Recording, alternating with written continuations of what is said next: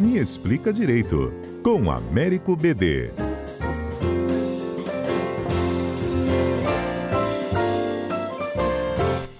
B D, bom dia. Bom dia, Fernanda. Bom dia, ouvintes. B D, me explica como é que são decretados os sigilos, segredos, né, de, de assuntos ou de documentos, enfim, né, de, de, de informações, de um modo geral, presidenciais. Então, Fernanda, isso foi criado com o objetivo de preservar a independência e a garantia de cada governo. Então, a regra no Brasil, pelo trinta e sete da Constituição, é a publicidade da administração pública. Os atos da administração pública são públicos e, portanto, qualquer pessoa pode fiscalizar e deve ser prestado conta, que são a questão da accountability. Só que existem é, outros valores e outros interesses relevantes de segredos de Estado.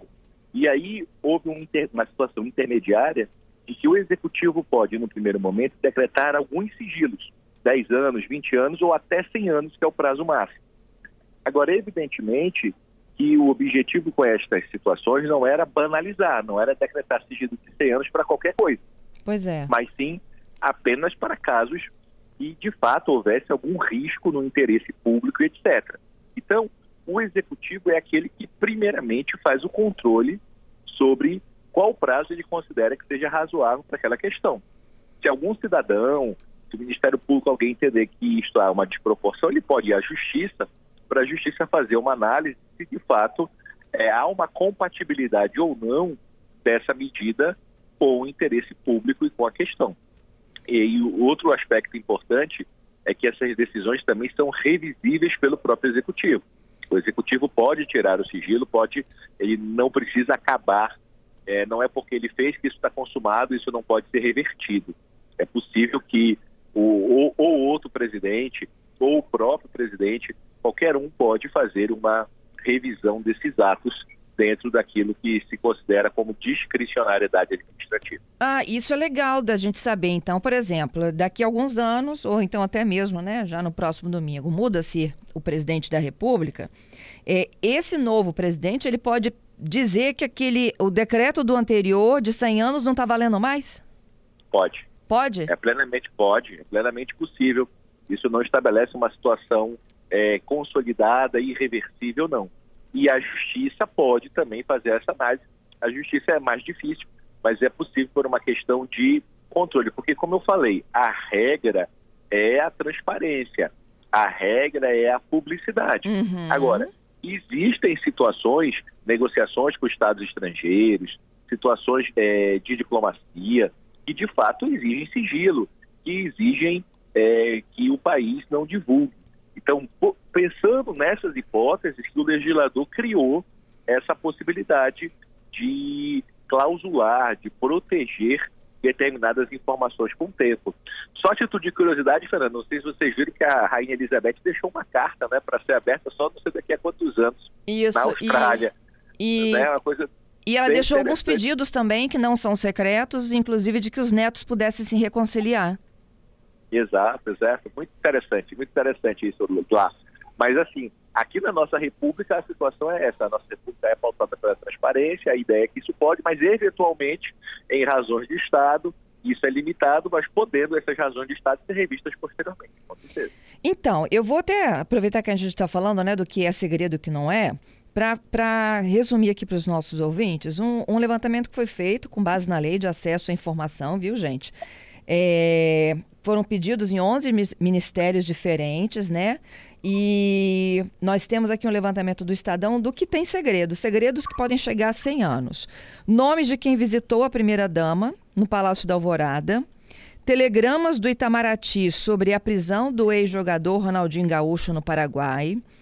É, informações sobre um médico bolsonarista no Egito.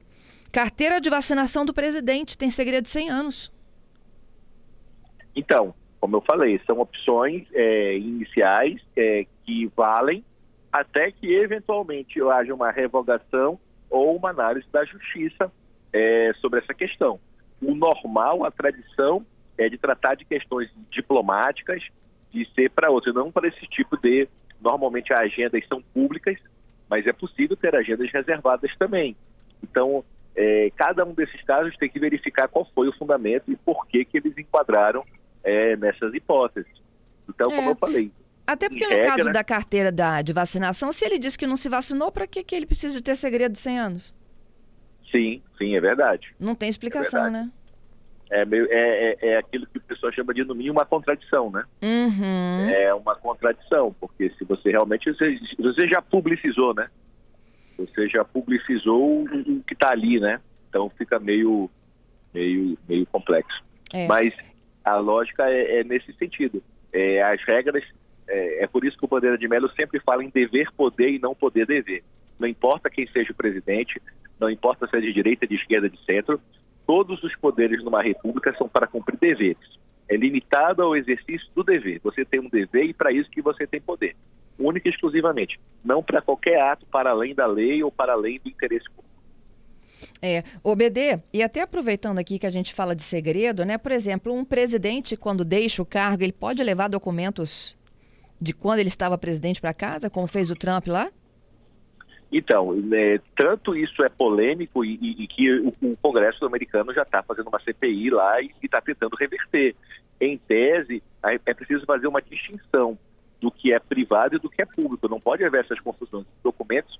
E podem existir correspondências particulares, mesmo você estando em cargo público. Uhum. Mas a maior parte das, das questões é, que envolvem o interesse do Estado são do Estado, não do, da pessoa que esteja ocupando.